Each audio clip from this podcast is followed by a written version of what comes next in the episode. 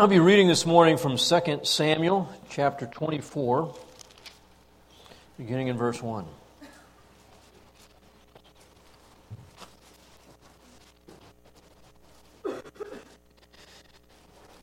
Second Samuel 24 1.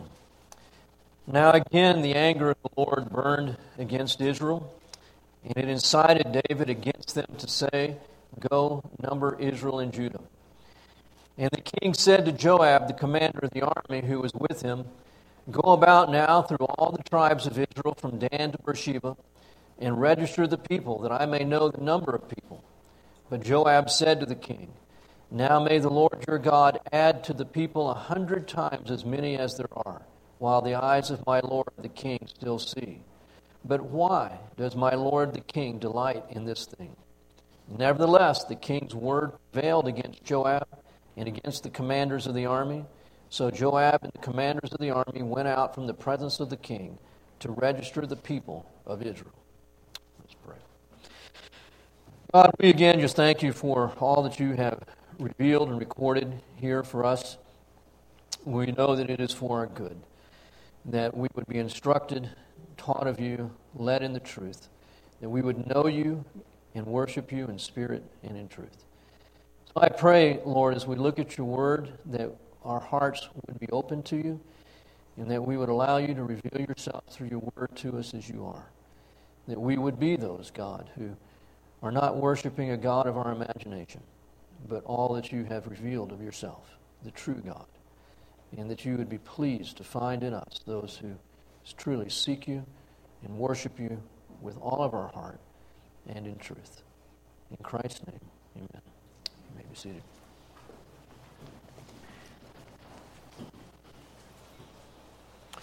Well, we're getting to the um, end of David's life now, end of the book of 2 Samuel.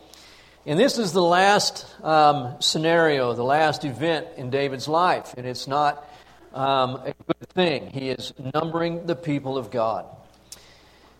Um, we don't know why he did it. And I have to confess to you that for really most of my life, I have heard and believed that David was violating a command of Scripture when he numbered the people. But in my study, um, I find no command in Scripture that says that you cannot number the people.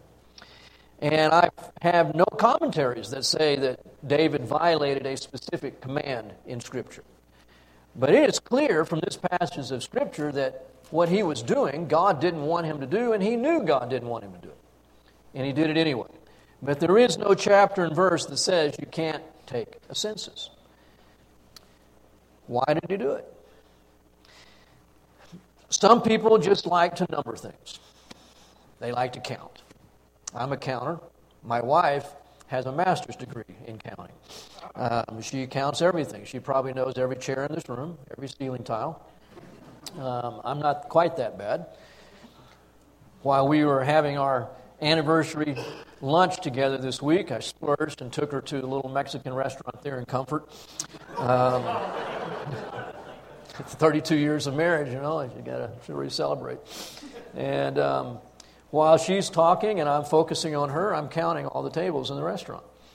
And, and then I'm doing the math of, you know, okay, there's 10 tables inside this restaurant, a couple outside, and you know, and there's probably three people on average sitting at each table, and they're probably spending on an average of 10 to 12 dollars each. And so I'm doing the math of how much this restaurant's made, all while focused lovingly on my wife at this time.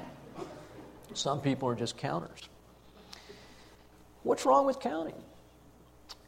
Um, Brian said we had five kids that came to Christ this summer this week in camp. Actually, it was much more than that. Um, at least 20 stood up at the campfire and said that they had received Christ this week.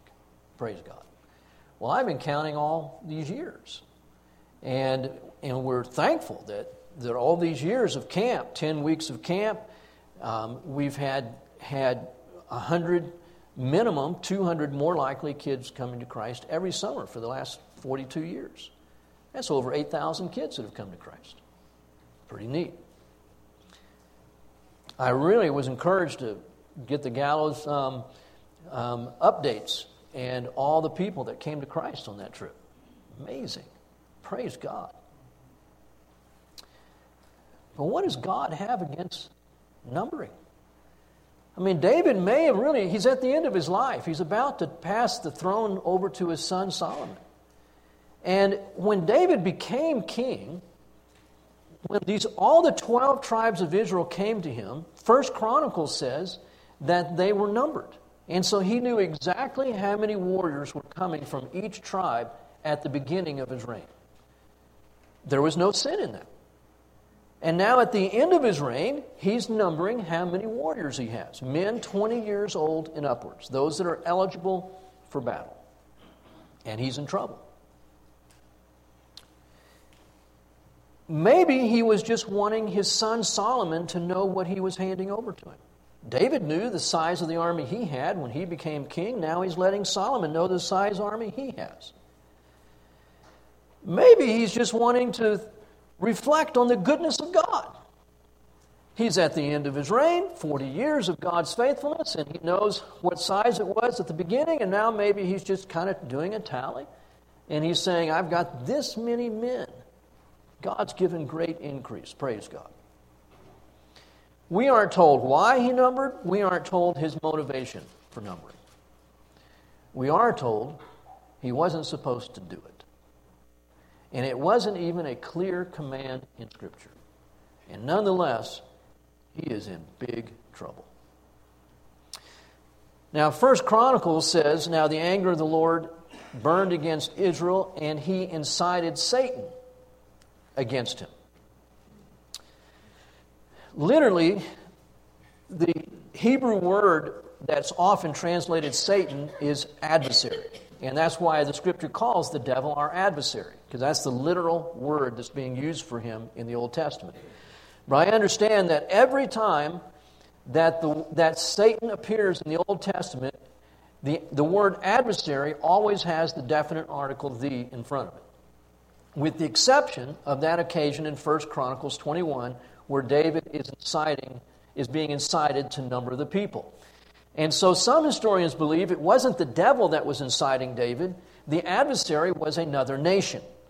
And that David is about to be attacked again. And so he's numbering his people, numbering the army in particular to see how many fighting men he has. Whether it was the devil or whether it was a nation, this we do know that even though God is sovereign, and nobody debates that truth, the scripture is very clear that God tempts no one. And so God can use the devil, God can use a nation to accomplish his will. But it was not God inciting David to sin, because God cannot and will not do that. David made his own choice. He was being provoked, something was prompting him, something was inciting him, but he made his own choice. He didn't have to do this. He was not a robot. It was, he, he, he had uh, he had freedom of choice to obey God in this matter, as we'll see. Joab knew that this wasn't right and begged David not to do it. And even the commanders of the army were doing the same. So David resisted not only Joab, but the commanders of the army in verse 4, and he prevailed over him. He just said, I don't care. This, now he's acting unaccountably here. He has men in his life that are saying, don't do this. And he does it anyway. Probably the simplest and best explanation for why God did not want him to do this is that it became a matter of pride. And God didn't want David to be putting his trust and his pride in the size of an army. If you recall what we looked at last Sunday, the previous chapter, that psalm there, not the previous chapter, but Psalm 22, where David is very eloquently saying, The Lord is my rock, my shield, my defender, my refuge. Well, if you believe that, why are you numbering your people? You see? And he did believe that. The Lord is my rock. But I want to know how big an army I have. And keep in mind, God has said, He said it to Joshua, He said it to Moses, He said it through the different prophets. David knew it to be true. God said, I am not constrained to deliver by many or by few. And God said that one of your soldiers will put to flight many of the enemy. One of your men will cause many to run for their lives. God doesn't need a big army. Israel's protection is not in the size of its army.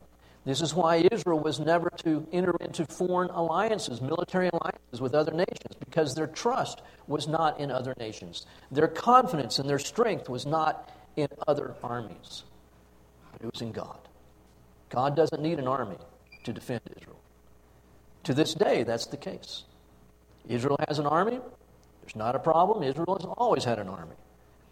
But if when Israel thinks that its trust is in its military, it's in bad shape, just as we are.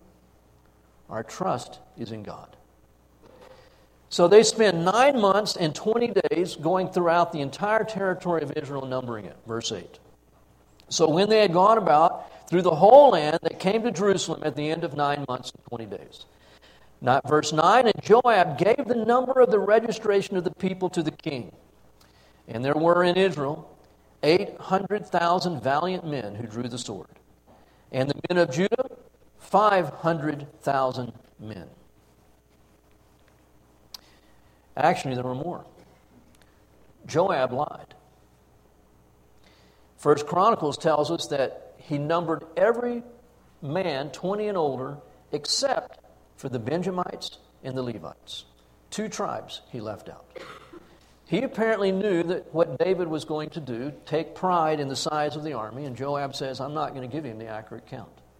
Maybe Joab thought that if it was a smaller number, he'd be less likely to take pride in it. We don't know what Joab's motivation was either. But he, he flat out disobeyed the king. Fourth time now that he's done that. Now, I want to just before moving on to the consequences of this, just, just focus again here on this truth that there was no clear command that David not number the people. And yet he knew clearly he wasn't supposed to do it. Sometimes we all do this. We, we say a legalist is a person who is always oriented to the letter of the law. And we could agree with that. Our orientation is not to be the law. And there's a sense, and I've said this many times, our orientation is not even the Word of God. It is the living Word of God, Jesus Christ. And if we stop short with the Word of coming to Jesus, in that sense, we are legalist because our orientation is something other than Christ Himself. Christ's orientation was the Father. Our orientation as Christians is to be the person of Jesus Christ. But it is the Word of God through which the person is revealed. And so, this is the, the means that God uses to bring us into a personal relationship with Himself, His Word. So, if a person is totally oriented to the Word, to the law, we call them a legalist.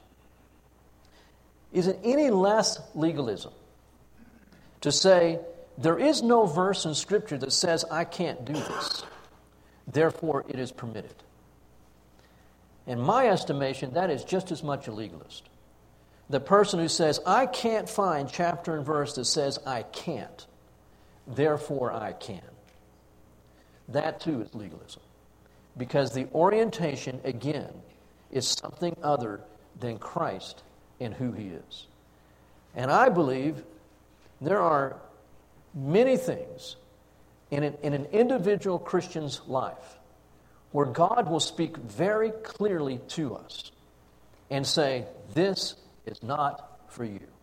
And we say, Where is the chapter and verse? Or we say, But other Christians can do it. Why can't I? And we know with all our being, God is saying, No he doesn't necessarily explain himself any more than he is explaining to David why he isn't supposed to take a census. He just says, and it is clear, and David knows it, and he violates it, and the consequences are going to be great. So, David's heart, verse 10, He is feeling convicted over what he has done. Good for David. And I mean that sincerely. David's heart troubled him. And so David said to the Lord, I have sinned greatly in what I have done. But now, O Lord, please take away the iniquity of your servant, for I have acted very foolishly. David numbered the people probably out of pride and ambition, and now he is remorseful and humble. He has not even heard what the consequences are yet. As far as he knows, there are no consequences. Doesn't matter. In the humility of his heart, he's convicted and he recognizes that what he has done is not right before God. And he says, God, forgive me. Now it gets interesting. When David arose in the morning, the word of the Lord came to the prophet Gad, David's seer, saying, Go and speak to David. Thus the Lord says, I am offering three things. Choose for yourself one. So David, so Gad came to David and told him and said to him, This is your choice. I don't know any other place in Scripture where God's done this. I'm about to spank you, and you get your choice of the instruments that I'm going to use to spank you. Seven years of famine, which Chronicles says was three years, or flee three months from before your foes while they pursue you, or three days of pestilence. Wow, what a choice. I remember one time my dad said, I don't know what I'd done, but he said, Go to my closet and pick a belt and go to your room and kneel over your bed and wait for me. Oh, my word. And so I went to his closet. And I think he had a men's clothing store full of belts in that closet. It just looked like there were belts everywhere. And as a little boy, I actually started to reach for one of those belts and do what my dad told me. I just couldn't do it. And I put my hand, how can I do this? Is you know, I, I just couldn't bring myself to, to get the instrument of my death and, and, and walk back to the room. And so I, I left it hanging there. And I went back to my room and I draped myself over the bed, waiting for my dad. And my dad walked in and said, Where's the belt? I, I lied. And I said, I couldn't find one. and my dad said, Well, that's not a problem. I have one. And he, he ripped it off. And he had this fantastic way. He could undo his belt with one hand and rip it off, grab it and make a loop, all while it's still in the air, and then in one motion come down and start spanking you.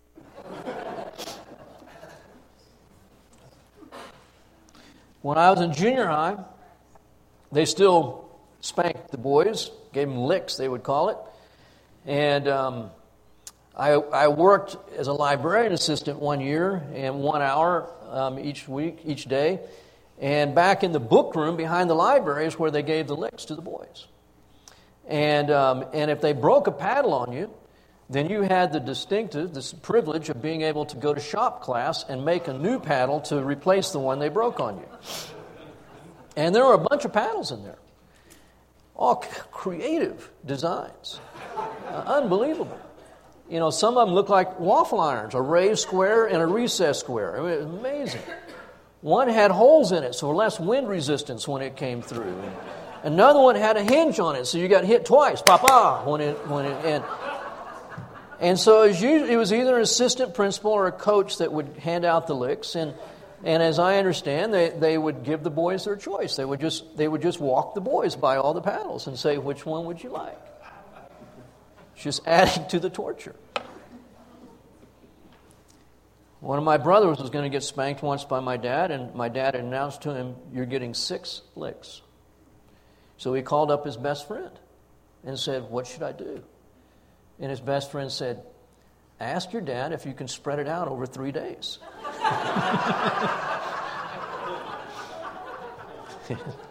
so he did.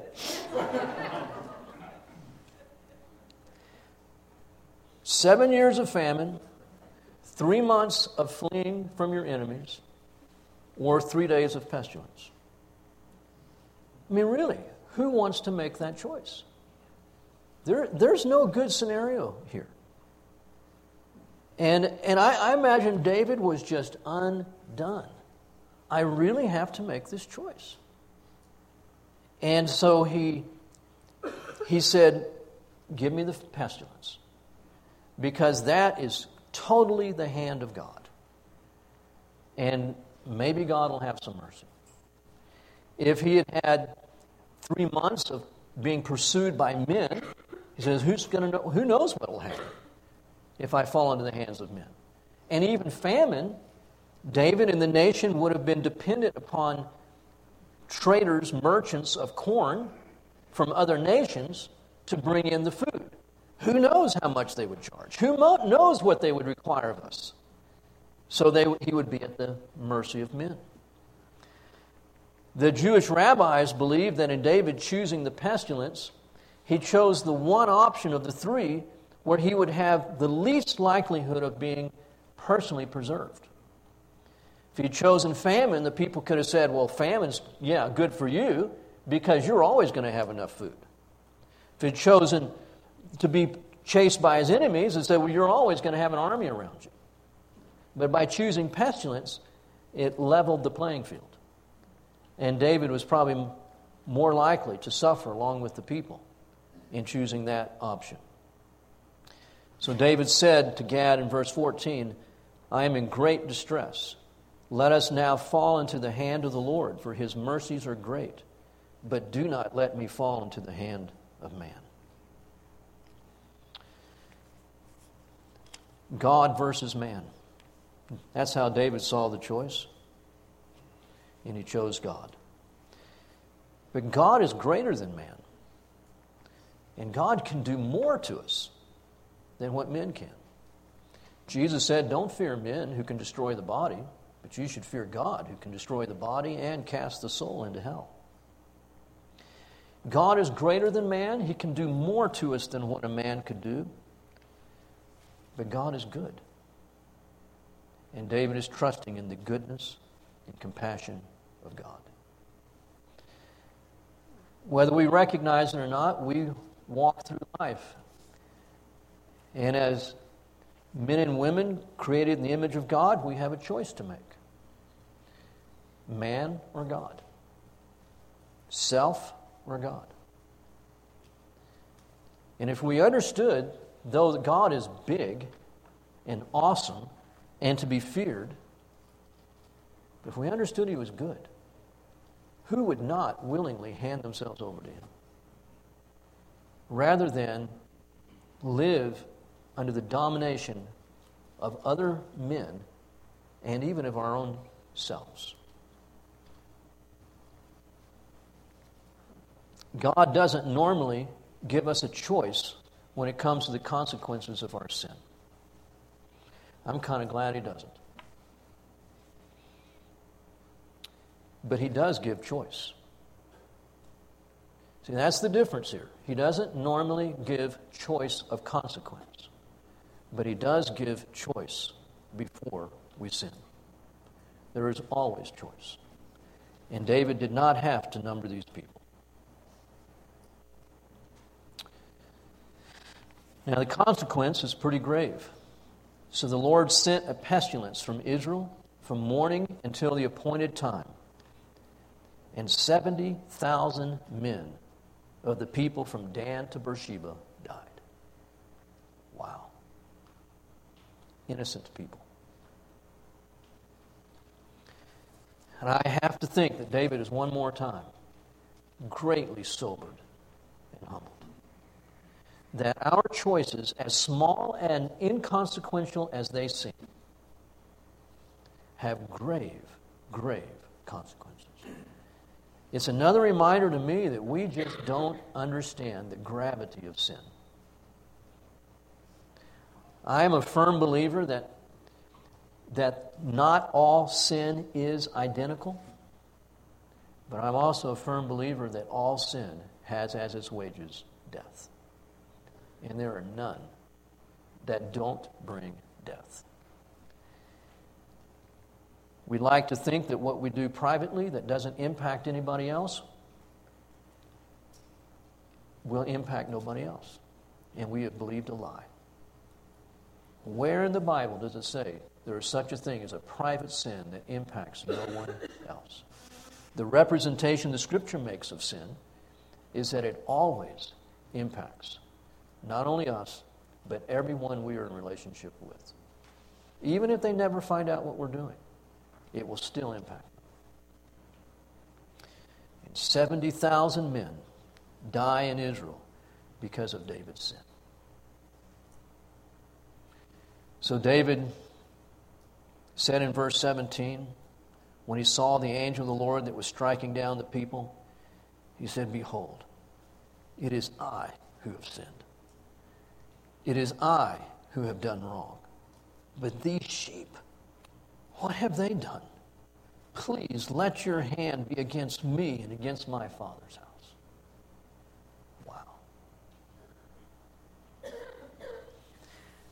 The angel that was striking down the people, at least to David, was visible. Whether anybody else could see the angel, we're not sure. We know that Araunah, because this angel came right up to the edge of Jerusalem. Araunah's property is on the other side of the northern wall at this time. Jerusalem had not expanded to take in Araunah's property yet. And so it's just across the northern wall of Jerusalem. And the angel has come.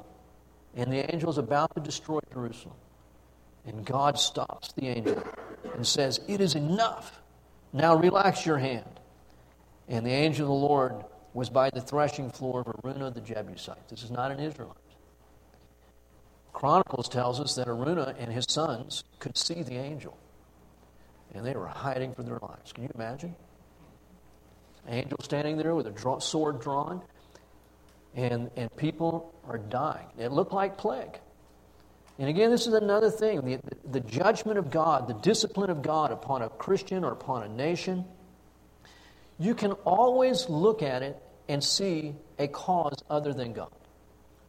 If it had been famine, people could have said, well, it's just global warming. That's what you've got. Too much fossil fuels being burned. Right? If it had been war, well, that's what you get when you're living in as an imperialist society. You should expect that people are going to war against you, right? Pestilence. Well, you should have gotten your immunizations, and this wouldn't have happened. And we can always come up with an explanation for the discipline of God. But of the three that David faced, the one that was hardest to explain, to explain away as just being the normal events of living in a fallen world, pestilence would have been the hardest because it started on a fixed day and it stopped at a fixed day. And it only impacted Israel itself. What pestilence does that? So there's no denying this had to be God. We live in that same time. Mankind is our, we have not changed, Christian and unbeliever alike. Bad things happen, and I don't think we should we should jump to a spiritual conclusion too quickly and, and be and be you know undiscerning but typically, we go to the other extreme and we never see the providential hand of God and what God is doing in history. And this is the judgment of God. And God has mercy, but the angel's still standing there in full view. And David says, God, strike me and my family, not these innocent sheep. And then God says to David through Gad, the prophet, Go up, verse 18, erect an altar to the Lord on the threshing floor of Araunah the Jebusite. And David went up according to the command of the Lord. And Araunah looked down and saw the king and his servants crossing over toward him. And Araunah went out and bowed his face to the ground before the king. Remember, these angels standing there the whole time. Then Araunah said, Why has the Lord, my lord the king, come to his servant? And David said, To buy the threshing floor from you in order to build an altar to the Lord, that the plague may be held back from the people. And Araunah said to David, Let my lord the king take and offer up what is good in his sight. Look, the oxen for the burnt offering, the threshing sledges, and the yokes of the oxen for the wood. Take it all, just yours. Everything, O king, O King Araunah gives to the king. And Araunah said to the king, May the Lord your God accept you. However, the king said to Araunah, No, but I will surely buy it from you for a price. For I will not offer burnt offerings to the Lord my God, which costs me nothing. So David bought the threshing floor and the oxen for 50 shekels of silver. And we're told in Chronicles, not only did he buy that small piece of land with the oxen and, and threshing um, instruments, but he also bought the, the larger property, which cost him quite a bit of gold. And on that larger property is where Solomon's temple will be built. And David built there an altar to the Lord and offered burnt offerings and peace offerings. Thus the Lord was moved by entreaty for the land, and the plague was held back from Israel. 70,000 men died because of a sin not specifically mentioned in Scripture, and yet David knew he was in violation of all that God wanted for him. And then he goes out to offer sacrifices to God. And Araunah, in his generosity, just says, I give it to you. And David says, it doesn't work that way. I will not, I cannot offer to God that which costs me nothing. It is a tremendous principle. And it's amazing that this whole book of 2 Samuel ends with that statement.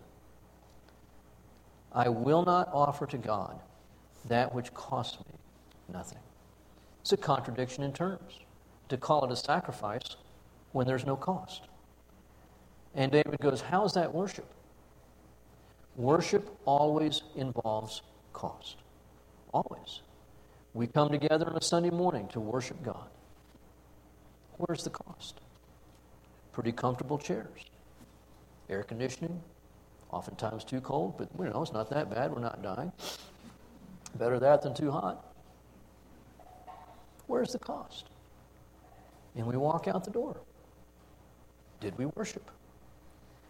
The scripture knows nothing about worship that involves no cost. So maybe we should get up at four in the morning and come to church and be here by five and take away all the pews and just, you know, kneel on glass. Then we'd be worshiping, right? No. Romans 12:1. Therefore I urge you, brethren, by the mercies of God, to present your bodies to God as living and holy sacrifices, which is your spiritual service of worship. The worship, the cost for you and I today, Christ has paid the cost of dying for our sin. There's nothing we can do to pay for our sin. But we worship God today in the understanding the only thing that I can give to Him is myself. This is why Jesus says, if you're not prepared to take up your cross, deny yourself, and come after me, you're not worthy of me. Worship today for those who have placed their faith in Jesus Christ is simply the yielding without reservation of our lives to Him. And this is why we gather. One of the reasons we gather on Sunday morning. But it's not just to be a Sunday morning event, but every day of our lives. Worship can be the constant expression of our lives as we live yielded to Him. It's challenging when we see that in other people. Patsy and I have friends that are well past retirement, and they have moved to Pakistan to teach as Christians in a university there. And they're having to learn the language at their age. They're both in their early 70s now and they're learning a new language, developing new courses. They have been terribly sick, you know, recently, and, and, and they're not complaining. And I just go, amazing. They're going to be coming through this summer to visit us. I just can't wait to see them. But I, just, I told them in my last email, I can't tell you how challenged I am. Because we live in a very coddled type of Christianity. Everything is what makes us happy, what puts us at ease, what makes life pleasant, and God would never require anything of us that's going to make life difficult. Really? How is it worship if it costs me nothing? If I'm not prepared to yield my life to Him who gave Himself for me, He yielded up his life for me, but I won't yield my life to him? How is that worship? It isn't. It's a mockery of what, a, what he gave his life to us for. There is a sense in which we trample underfoot the blood of Christ when we want to appropriate the forgiveness, but we will not yield to him in a faith obedience. And David has sinned against God. And now he's recognizing, I have to yield to him. And I cannot, I will not offer to him that which costs me nothing. We lay it all before God. It's His life, it is not ours. So we wake up in the morning and say, Here I am, O God. It is your life. Live your life in me. Receive me as an offering itself for your glory, for your name's sake. And God is good. There are never any regrets. The first, next verse there in Romans 12, 2 says, The will of God, you will prove what the will of God is as you live your life yielded to Him. You will become proof of God's will, which is good, acceptable, and perfect. Not necessarily easy.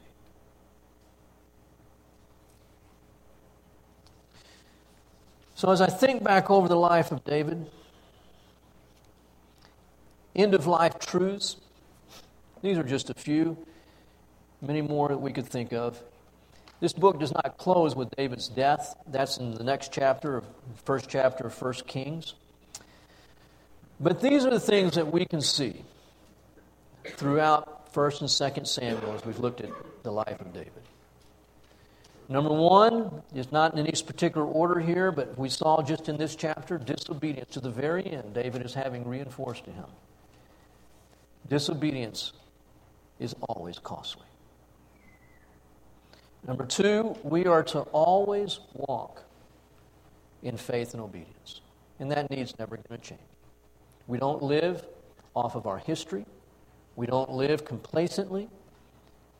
All the days of our life are days of faith, days of faithful obedience to Christ. Number three, God is to be feared and to obeyed, but He is also to be loved. And He is a good God.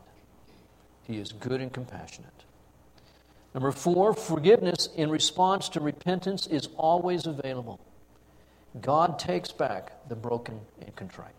How many times David said, I blew it, I blew it, I blew it again, forgive me again? I mean, read the Psalms. David is saying over and over again. And God never tires of taking him back. What a good God he is. All of our sin has been paid for through the blood of Jesus.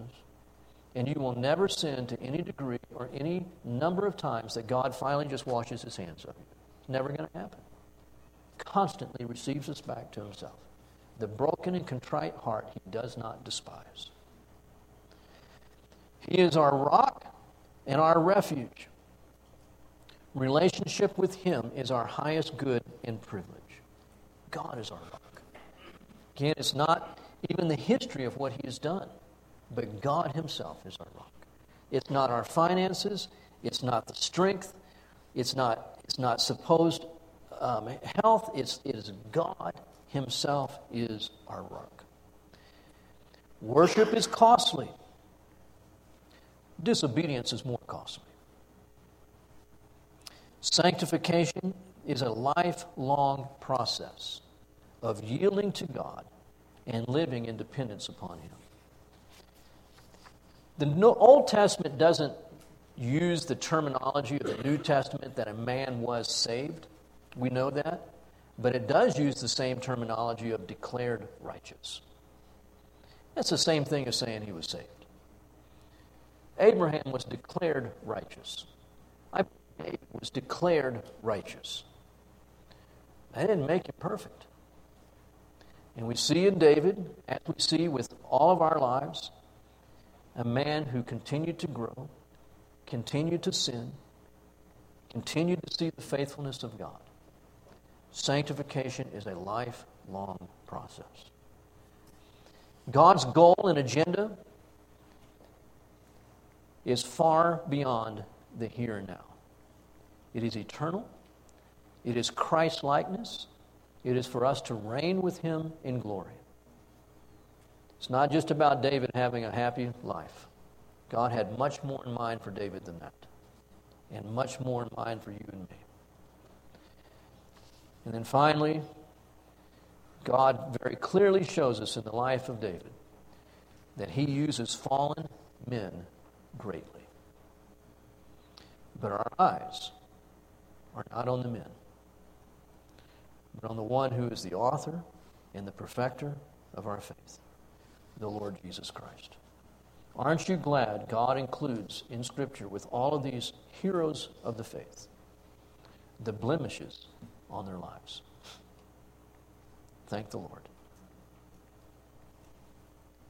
That's so that we don't worship the men, but we worship Jesus, the author and perfecter of our faith. I'll close us in prayer.